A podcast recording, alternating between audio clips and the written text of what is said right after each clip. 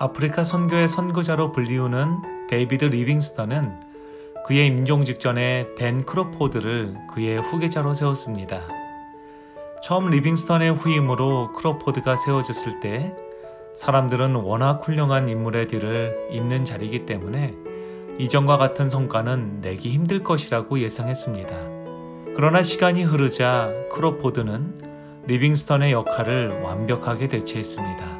그리고 어떤 사람들은 그를 오히려 리빙스턴보다 더 뛰어난 역할을 담당했다고 평가하기도 했습니다. 크로포드가 이처럼 훌륭하게 그의 사역을 감당할 수 있었던 비결은 그가 평생 가지고 다니던 신약 성경의 속표지에 적혀 있었습니다. 난 이 엄청난 사역을 감당할 수 없다. 파도는 거세고 높아서 넘어설 수 없다. 안개가 짙어 앞이 보이지 않으며 하늘의 빛도 나에게 닿지 않는다. 그러나 우리는 반드시 승리한다. 나는 약하지만 예수님과 함께라면 모든 나약함과 약점을 극복할 수 있다. 나는 매일 지치고 무너지지만 하나님은 절대 나를 포기하지 않는다. 그래서 예수와 나, 우리는 결국은 승리할 것이다.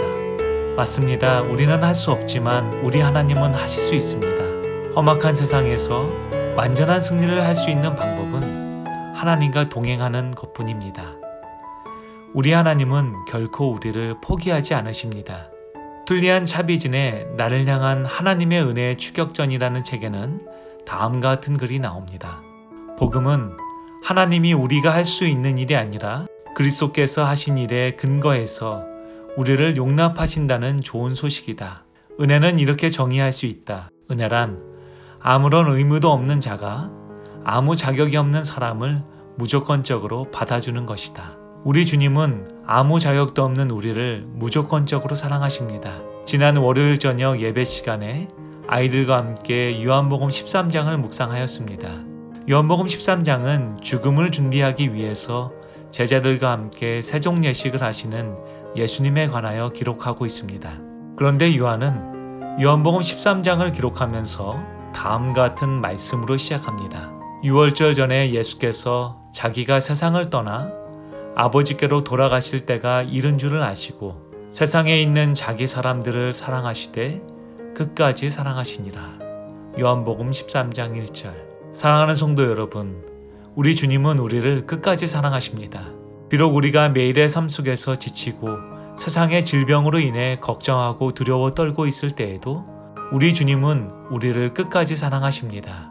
우리를 끝까지 사랑하시는 예수님께서 오늘 우리에게 말씀하십니다. 평안을 너희에게 끼치노니 곧 나의 평안을 너희에게 주노라. 내가 너희에게 주는 것은 세상이 주는 것 같지 아니하니라. 너희는 마음에 근심도 말고 두려워하지도 말라. 요한복음 14장 27절. 우리 주님께서 주시는 평안은 세상의 평안과 같지 않습니다. 세상의 평안에는 유효 기간이 있습니다. 하지만 우리 하나님께서 주시는 평안은 유효 기간이 없습니다. 우리를 끝까지 사랑하시는 주님의 다음 없는 사랑이 오늘 사랑하는 모든 성도님들의 각 가정마다 함께 하시길 축원합니다. 오늘의 기도 제목입니다. 코로나 바이러스의 백신이 신속히 개발될 수 있도록 기도하시기 바랍니다. 코로나 바이러스로 인해서 성도님들이 경제적 어려움을 당하지 않도록 기도하시기 바랍니다. 현재 투병 중에 있는 성도님들에게 하나님의 치유의 능력이 함께 하시도록 기도하시기 바랍니다. 음악이 마칠 때까지 개인 기도하시기 바랍니다.